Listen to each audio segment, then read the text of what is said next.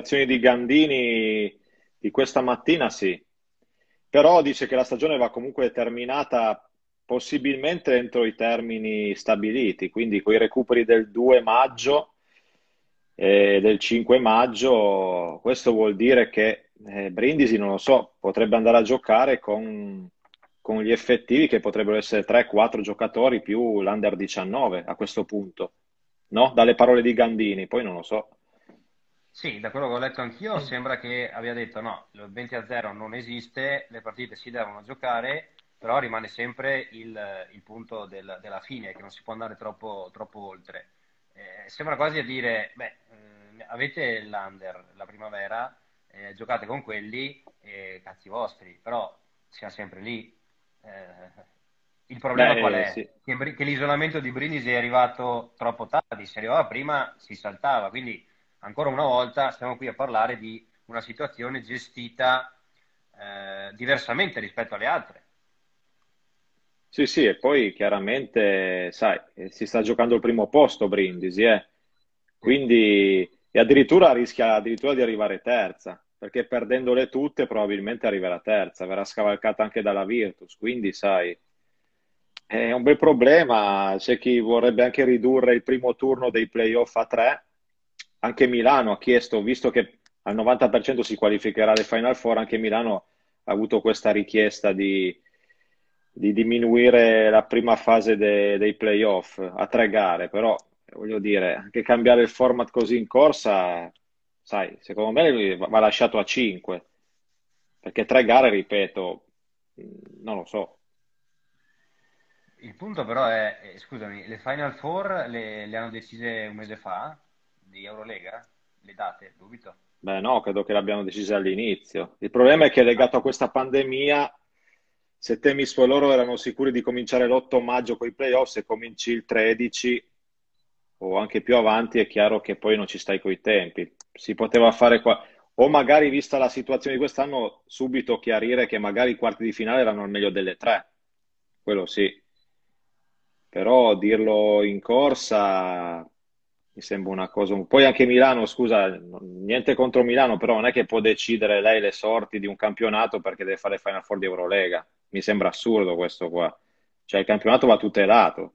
Se è al meglio delle 5, bisognerà cercare di fare in modo di, di fare 5 partite. È chiaro che è un problema, no? No, ma da tutti i punti di vista è un problema che non è facile da risolvere. Eh, Cantù all'ultima spiaggia, abbiamo letto anche in settimana una contestazione dei tifosi, anche app- appendendo striscioni un po' ovunque, anche in chiesa, fuori da una chiesa. Sì. Eh, insomma, il messaggio eh, doveva passare chiaro, è arrivato, l'hanno visto tutti, anche chi sta sopra. Eh, cosa ne pensi di questa situazione? È vero, Cantù è ultima, ci sono stati degli errori a livello, probabilmente quando una squadra è ultima c'è qualcosa che non è andato, è chiaro, attenzione però, dobbiamo sempre considerare la stagione come una stagione extra eh, per tutti i motivi che abbiamo sempre detto. Cantù è andata in isolamento, eh, è stata ferma, ha ripreso, ha cambiato allenatore, eh, per cui insomma viene anche difficile secondo me giudicare sportivamente una stagione del genere. Sì, diciamo che ci ha anche provato in tutte le maniere, no? Non è che è rimasta ferma, ha cambiato allenatore, ha cambiato tantissimi giocatori, cioè Gaines è comunque stato un acquisto importante al posto di Woodard, perché Gaines comunque dà una pericolosità in attacco che Woodard non, anda- non dava. Il problema è stato il centro, il centro è stato cambiato più perché prima un, cioè, un giro di, di pivot eh, incredibile eh, c'è stata qualche scommessa come Jets Johnson che comunque non ha giocato male, secondo me. C'è niente a che vedere col CIS di Treviso, comunque il suo contributo Johnson l'ha dato. E ha perso tante parità alla fine, Cantù. È chiaro che poi quando c'è questi problemi è normale che si dà la colpa magari al direttore sportivo che ha costruito la squadra, però Cantù va anche dato atto che si sta muovendo anche sul fronte palazzetto, una società attiva e quindi, però purtroppo è chiaro che perdendo, ricordiamo che retrocede se perde a Bologna e se Brescia vince a Cremona, in quel caso sarebbe ufficiale, se no sarebbe rimandato tutto all'ultima giornata, sempre se ci saranno retrocessioni. eh. Sì, che è un po' il problema, che poi il punto, il problema, il punto che si andrà a affrontare. Come chiudendo il discorso Cantù, io non sono d'accordo, francamente su una contestazione. Poi, ripeto, non lo so se eh, ci fossero altre cose vecchie, altre situazioni da, da, da, tra virgolette regolare con i tifosi, ma non sono d'accordo in una contestazione del genere in una stagione del genere, eh, viste le difficoltà di tutti. Ci sono eh, squadre, vabbè, Cantù ha 8 vittorie, ce ne sono sopra eh, 2 a 9, ce ne sono altre 3 a 10, quindi due vittor- una o due vittorie di, di differenza. Eh, cioè, sì, balla poco, balla poco. Balla eh. pochissimo, ma come hai detto tu, poi giustamente Cantù ha perso tante partite alla fine. Eh, per carità, se perdi alla fine è anche demerito tuo, non stiamo qua a dire che ha avuto solo sfortuna Cantù, però c'è una componente, secondo me, troppo importante di casualità in questa stagione per quelle, questo tipo di contestazioni. Eh, se poi si sommi, dal mio punto di vista, il progetto che eh, Cantù ha presentato con il nuovo palazzetto e tutto quanto, io credo che insomma un po' di spazio eh, vada dato. Poi bisognerà capire, ripeto, se ci saranno le retrocessioni, derby Venezia e Treviso, insomma che ehm, sì. è più interessante sì, più dice... che altro per le dichiarazioni sì. del presidente Vazzoler l'altro ieri, mi sembra, sì. Sì, diciamo che ha voluto un po'. Diciamo che dopo sei vittorie consecutive sa benissimo anche lui che la stagione che è stata fatta è stata molto importante di Treviso.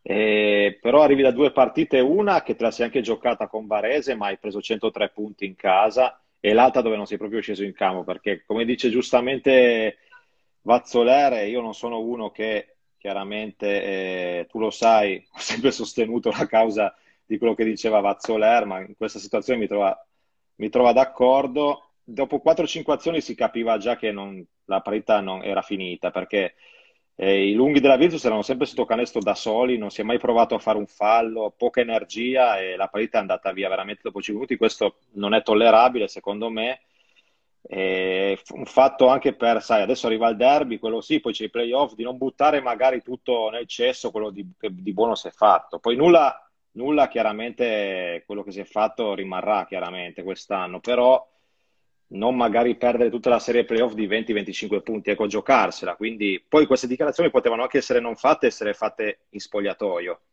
Ricordiamo cosa, Menetti... cosa ha detto Sergio, scusami. Sì, di pure, cioè, ha detto che praticamente, lo dico io, dici te?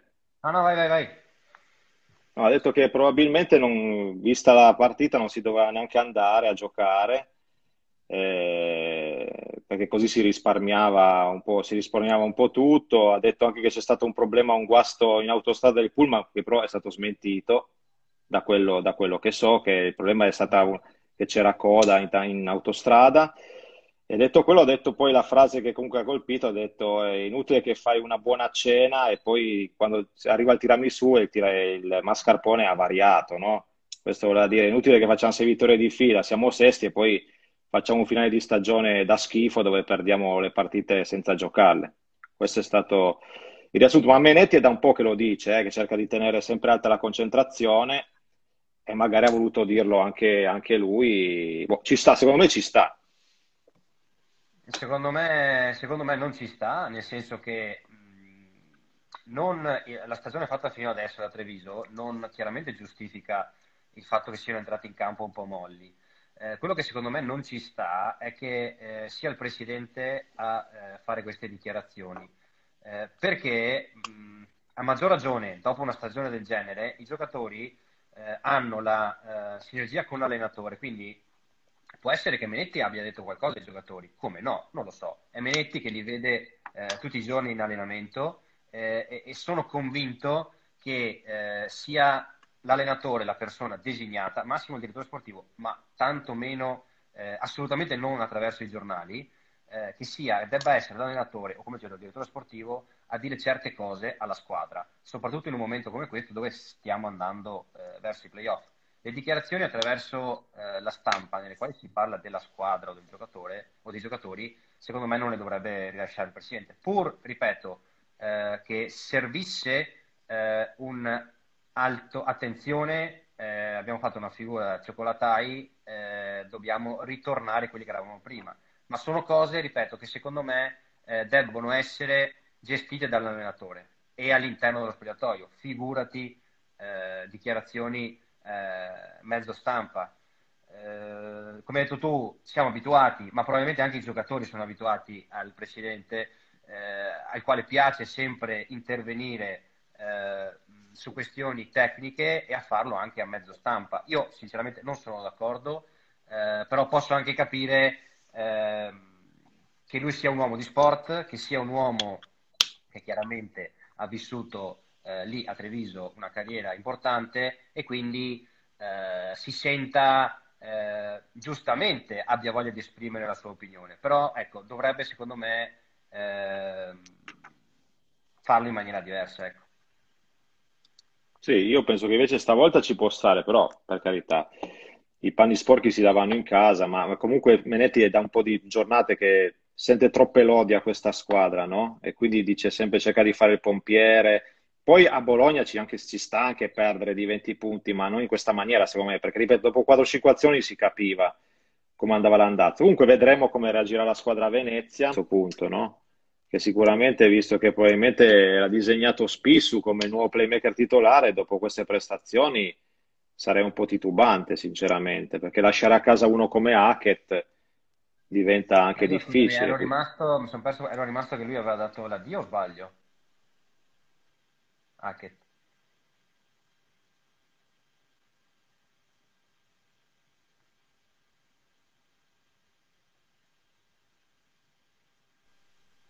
Va bene. E invece del possibile ritorno de- della Virtus Roma, che il, il grande Ale- Tonno Tonolli potrebbe riportare, pare dalla C Gold, anche se vorrebbero chiedere una wild card per la Serie B. Beh, dai, bene, no? Sì, molto bene. Eh, tra l'altro è, è curioso e, simpatico, no, simpatico, è bello che sia proprio un, uh, il, il, tonno Tonolli che noi ci ricordavamo come un gladiatore, un, uno che combatteva in campo, non certo eh, un giocatore fine, eh, a lottare per riportare la Virtus Roma, quindi credo sia molto bello anche per i tifosi, per gli appassionati. Eh, poi chiaramente bello tutto quanto, coriando gli stelle filanti, bisogna capire la serietà del progetto, ovviamente, perché senza quella eh, casca tutto. Sì, sì. Però ti dico la verità, è una cosa che a me fa piacere, eh, sinceramente, perché è vero, come hai detto tu l'altra volta, fare pallacanestro nella metropoli non è facile. Eh, si è sempre detto eh, è, è, assurdo che la città della capitale non abbia una squadra in Serie A, bla bla bla, eccetera, eccetera. È anche vero che se la passione a Roma è quella eh, parziale, è difficile, è difficile riuscire a fare qualcosa. Totti ci ha provato per tanti anni, eh, finché quest'anno ha dovuto, ha dovuto abbandonare purtroppo. Eh, detto questo, ripeto, mm, se il progetto è serio e se eh, veramente si vuole arrivare a un punto in cui eh, io non dico riempire il Palaeuro perché è impossibile, eh, ma arrivare almeno a 3.000-4.000 persone, che attenzione, c'erano quest'anno eh, in Serie A con la Virtus, eh, è vero, magari con partite importanti, però insomma io credo che delle basi per lavorare ci possano essere, almeno per riprovarci, per riprovarci. Poi oh, eh, se anche questo progetto, se dovesse partire, dovesse andare male, allora a quel punto ci sarebbe ben poco da fare. Insomma. A Roma ricordiamo che anche eh, l'Eurobasket è impegnata in un progetto importante, eh, per cui insomma, come, come, abbiamo ripetuto, ci sono delle, delle squadre in A2 che hanno delle, delle idee, delle idee, dei progetti eh, che possono solo far bene insomma, al movimento. Sì, io credo che beh, Tonolli credo che sia una persona molto seria, quindi non ho dubbi che, che il progetto che dovrebbe portare sia sicuramente serio. Sai, a volte è vero che Roma ha sempre avuto problemi di, di pubblico, però a volte, sai, dopo che azzeri tutto, un po' come è successo a Treviso, potresti ripartire addirittura migliore, perché ti ricordi che a Treviso in Eurolega a volte si faceva come a Benetton 2000-2500 persone e su questo Gilberto l'ha sempre reclamato, no? Una, dis- una, disaffezione degli ultimi, una, un po' di pancia piena, diciamo. E, sì, una volta magari... Eh, e poi dopo vedi che squadra in A2, la nuova Treviso faceva sold out quasi tutte le partite in, in A2 Silver. Quindi a volte magari bisogna un po' ecco, ripartire da zero, questo è quello che auguriamo anche a, a Roma, no? partire dal basso e piano piano È vero che Treviso ha sicuramente un bacino di pubblico migliore, cioè, migliore di quello di Roma, ce l'ha sempre avuto, su questo sì, pur essendo una città molto più piccola. Però non è detto che anche a Roma magari qualcuno poteva in qualche modo essersi stufato di Totti, chissà. Io Totti l'ho sempre elogiato perché ha sempre fatto tanto per Roma, a mio modo di vedere, e ha vinto molto poco per quello che ha speso. Però, sai, magari ripartendo da zero con uno come Tonolli che ha amato da tutta la piazza, potrebbe tornare un po' di voglia di andare a palazzo. Sì, sì, torna... conclu... eh, aggiungendo una cosa al discorso di Treviso, sembra assurdo adesso che avevi l'Eurolega lì e ci andavano 2000 persone. Sì, eh, eh, sì. E adesso guardi e dici, vai, dopo tanti anni di A2, adesso è arrivata, tornata la Serie A, eh, però insomma, eh, ricordiamo a quei tempi Treviso era il fulcro del il riferimento dell'NBA in Europa con la ghirada e tutto quanto eh, per cui veramente dici porca miseria eh, guardo adesso eh, è dura è dura è dura eh, però insomma vedremo come, come andrà eh, però è vero come dici tu a volte per ripartire bisogna buttare, ripartire da zero con entusiasmo diverso cercando di arrivare a delle, a, ad un numero di appassionati sempre maggiore e cercando magari anche di capire eh, gli errori che sono stati fatti prima, di usare gli errori che sono stati fatti prima eh, per non commetterli più, ma anche per proporre delle cose, delle cose nuove e delle cose che possono attirare eh, le persone, perché come abbiamo visto, insomma, l'importanza della, del, dell'appassionato, del tifoso che viene al palazzetto, che non è solo eh, diciamo, riconducibile all'acquisto del biglietto di un abbonamento, di una maglietta, ma è anche un discorso di parlarne, di, di spargere la voce e di, di parlare di, eh, della squadra e quindi aumentare tutta una serie di, di interesse, che poi è la base, è la base, del, è la base di tutto per attirare gli sponsor, per attirare interesse, ripeto ancora, eh, sulla squadra, ma in generale sul, sul movimento eh, pallacanestro. Sì, Filippo dice quando non vinci più la gente non va a palazzetto, però io mi ricordo che lì nel 2003 eh, abbiamo fatto il grande slam e, la, e, non è che c'era tanta gente a palazzo, eh, a Treviso. Cioè in Eurolega lì si andava in 3000 a dir tanto a volte, eh. Quindi non è che proprio non si vinceva lì, lì erano gli anni che si vinceva tantissimo. Poi dopo è chiaro, quando le squadre non erano più competitive, è chiaro, ma il problema è nato molto prima, secondo me, a Treviso. Sì, diciamo no, che fino, fino al 98-99 c'era sempre sold out, dopo dagli anni 2000 ha cominciato a scendere un po'. Eh, Poi te, vabbè, 2000... essendo di Treviso ancora di più, sai, sai, più di me sicuramente. No, no, ma infatti, ma essendo, che tra l'altro poi è iniziato a scendere il pubblico quando eh, le prospettive erano migliori, erano più rose. Sì, infatti. A livello eh, sì. di, di, di, importanza che stava ottenendo la Benetton a livello europeo, ma ripeto anche a livello mondiale. Eh, per cui è stato veramente strano. Cioè, era una società in, in, rampa di lancio comunque già, già arrivata che eh, davanti aveva solo una prospettiva di migliorare, eh, di andare a vincere un'Eurolega magari. Eh, e proprio sul più bello è cascato, è cascato tutto, è cascato tutto, attenzione, non c'era più quella, quell'atmosfera, quel, eh, quella cosa, quella passione, quella quel contorno meraviglioso che c'era, come hai detto tu, insomma, nel 98-99 e anche prima. Questa è infatti una sì. cosa molto, molto strana. Stranissima. Sì, e poi è stata la base, eh, insieme ricordiamo il caso Lorbeck, che, ha fatto dire a Gilberto, oh, basta, eh, andate a fanculo tutti e arrivederci, insomma. Caso Lorbeck e poi ricordiamoci la stagione maledetta no, di, con Ramagli sì, in panchina. Quella è stata proprio che abbiamo parlato la pietà, con Fantoni esatto. podcast, eh, esatto, sì, che ci ha spiegato anche un po' la, cosa era accaduto.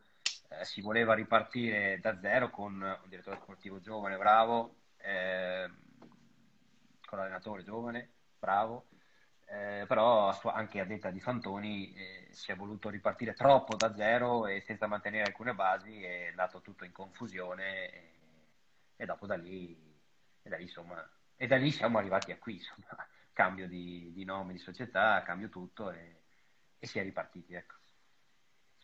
Napoli, sì. Napoli non lo riesce. Eh no, il dettaglio è che noi eh, nelle top 16 affrontammo Napoli l'ultima giornata, eravamo nello stesso giro di top 16 dello stesso anno, eh? non era ancora scoppiato il caso Lorbeck. Praticamente eh, Napoli aveva bisogno di una vittoria per qualificarsi. Al turno dopo Treviso era già qualificata. Tutti pensavano, ok, tra italiane Treviso darà la vittoria a Napoli, no? E invece Treviso andò a vincere a Napoli, estromettendo Napoli dall'Eurolega. Pur se Treviso era già a posto, quindi ci fu un po' di polemiche chiaramente. E quindi l'ultima giornata, guarda caso, di campionato con Napoli già sicura del sesto posto, eh, si andò praticamente con quella parità che anche lì chiaramente se eh, chiaramente il Treviso ha fatto il suo andare a vincere a Napoli in Eurolega, perché è giusto così. Però secondo me se Napoli vinceva quella partita là, probabilmente l'ultima gara poteva anche giocare meno arrabbiata contro Treviso. Invece l'ultima partita ha proprio giocato in modo da dire ok, tu mi hai estromesso dall'Eurolega, io giustamente ti estrometto dai playoff, no? Eh sì, questo è un bello sliding doors, nel senso che chiaramente non sapremo mai come sarebbe andata, però sì. eh, avrebbe potuto cambiare qualcosa effettivamente, però alla fine eh, stiamo dicendo... È stato giusto così, eh, perché... Sì, no, alla fine, no, no, alla fine eh, Benetton ha giocato eh, con la, con, la, fine, con la, la Benetton ha giocato la partita da giocare in Eurolega e cosa che ha fatto già, giustamente Napoli dall'altra parte, quindi... Esatto. Eh, ti volevo chiedere sì, sì. sulla possibile sì. bomba di mercato che vorrebbe Pianigiani in Virtus il prossimo anno. Eh, allora, francamente eh, è dura, è dura nel senso che io non lo so ehm, chiaramente se succederà o non succederà, se è una cosa quasi fatta o non quasi fatta. Eh, ecco, io francamente non ripartirei, cioè nel senso a questo punto la Virtus è arrivata a un centimetro dall'Eurolega. Anche tu cambieresti Giorgevic o no? Io cambierei Giorgevic perché eh, lo cambierei per quello che è successo quest'anno. Eh, il primo allontanamento, il secondo allontanamento, eh, le polemiche, le contropolemiche. Ci sono troppe cose che non creano armonia all'interno della Virtus Bologna, secondo me. Non lo so, non lo so se la colpa è del, di Sasha, può essere come no. Fatto sta che lui è parte integrante però di questo clima che non è, secondo me, non è secondo me, in questo momento nella Virtus e per portarla o cambi tutto attorno e tieni lui o cambi lui. Eh, chiaramente forse qualcuno se ne andrà, non so, Markovic mi viene un, un, esempio che era stato, ti ricordi, quello che si era schierato apertamente sì. contro il suo allontanamento. Sì, dicendo anche parole un pochino no? offensive contro Baragli, la dirigenza, ti ricordi?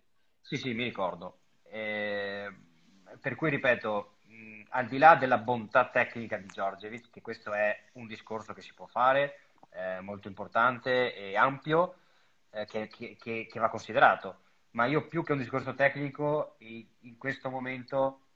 Eh, scusami che... Mi senti? Sì, sì, sì. Dicevo, eh, più che un discorso tecnico, in questo momento va fatto un discorso, va fatto un discorso di capire eh, quali sono i problemi e come vanno risolti. Quindi secondo me l'allontanamento di Giorgevic eh, credo sia eh, non doveroso, ma eh, sia quella cosa che possa far scattare un pochettino una scintilla.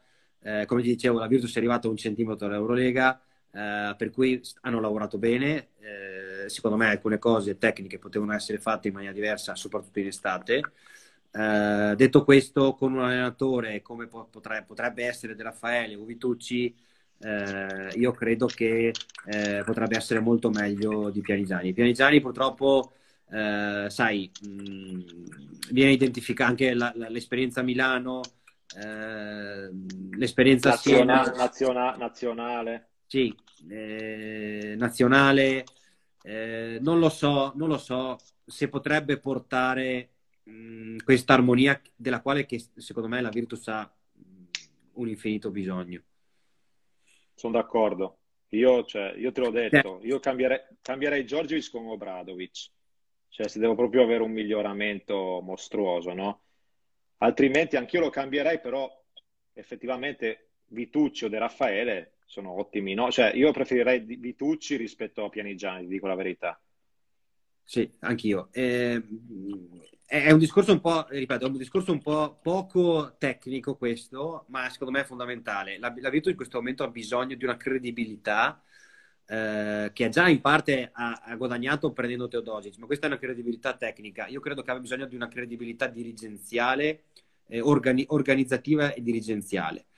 E quello che è successo quest'anno non è stato bello da vedere da fuori, eh, non ha dato, come ti ho detto, questa credibilità, eh, per cui io credo che mh, in, tu immaginati un eh, sistema, tra virgolette, Venezia all'interno della Virtus, eh, cambierebbe il mondo. Eh, il sistema Venezia lo possiamo identificare con De Raffaele, anche se non è chiaramente lui l'unico eh, fautore di questo, però magari si riparte, lui sa come si fa e quindi un De Raffaele, per esempio, ehm, potrebbe portare un sistema Reyer all'interno della Virtus che è di quello di cui secondo me Bologna ha bisogno, un po' di credibilità, un po' di eh, essere tra virgolette un po' più rispettata nella, nel mondo cambiato italiano, ma anche eh, nel mondo europeo. Sì, in, questo momento, se... in questo momento, secondo me, la Virtus per tanti motivi eh, non lo è. È sempre vista come la società appena sbaglia una partita, eh, l'opinione è pronta a dire ecco, l'avete sbagliato, avete perso, siete delle merde, eccetera, eccetera. Io credo che abbia bisogno di essere più rispettata la Virtus. Sai cosa ha bisogno, secondo me, di un dirigente forte che parli lui, secondo me, rispetto a Zanetti o Baraldi uno che sappia. È stato puntato su, l'altro anno puntavano su Dalla Salda, poi misteriosamente dopo un anno è ritornato a Reggio Emilia.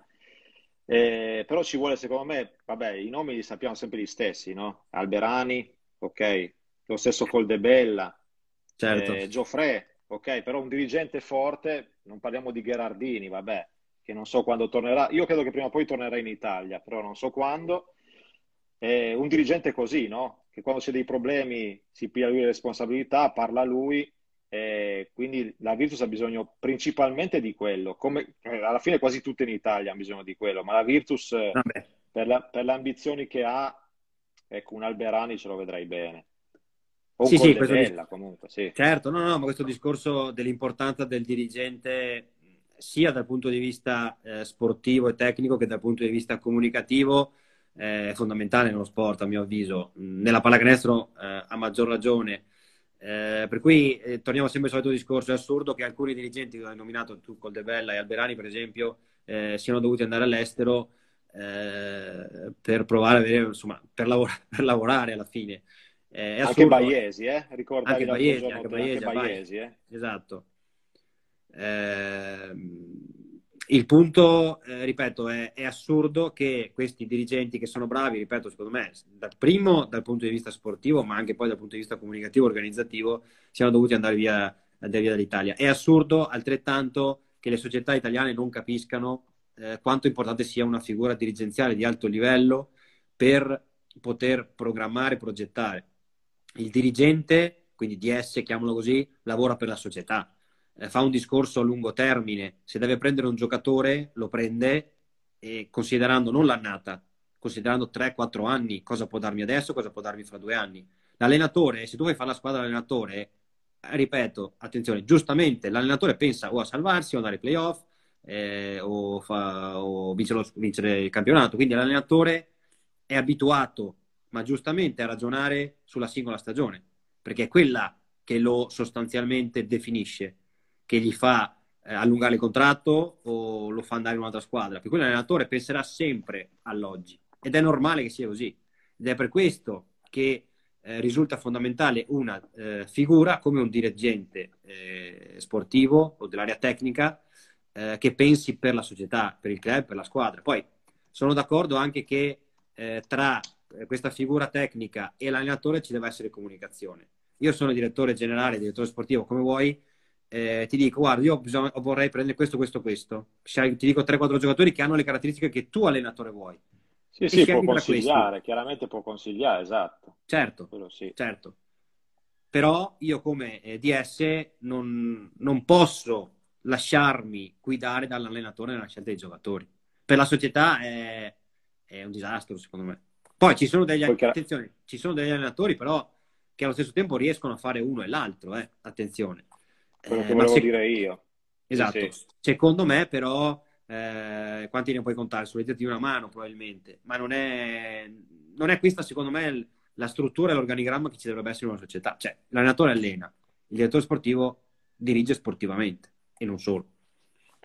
Ricordiamo, per esempio per fare l'esempio di Treviso, ricordiamo il signor Gherardini, c'erano allenatori di un certo livello che anche lì potevano dire la loro, no? Bradovic, D'Antoni, Messina, David Blatt, però c'era Gherardini dietro, eh. loro potevano dare consigli, ma intanto Gherardini quantomeno uno o due giocatori in rampa di lancio ti riprendeva sempre. Ricordiamo Nakbar, ricordiamo Bargnani, questi tipi Marco di giocatori.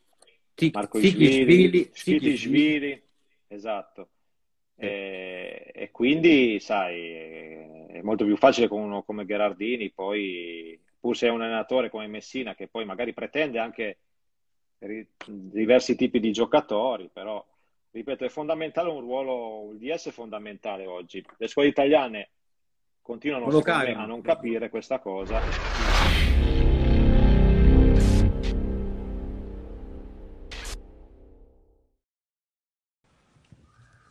Ah, beh, prima di tutto non ho, come dire,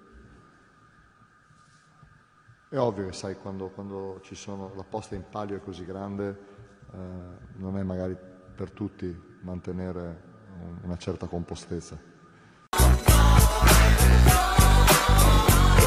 From the depths of the sea, back to the block, Snoop Doggy Dog, funky, yeah, the, the, the dot went solo on that ass, but it's still the same. Long Beach is the spot where I serve my McCain. Follow me, follow me, follow me, follow me, but don't lose your grip. Nine tris ain't the years there for me to fuck up shit. So I ain't holding nothing back, and motherfucker, I got five on the 20 sack. It's like that, and as a matter of fact, cause I never hesitate to put a nigga on his back. Yeah, so keep out the manuscript. You see that this a must we drop gangsta What's my motherfucking shit. name? Yeah.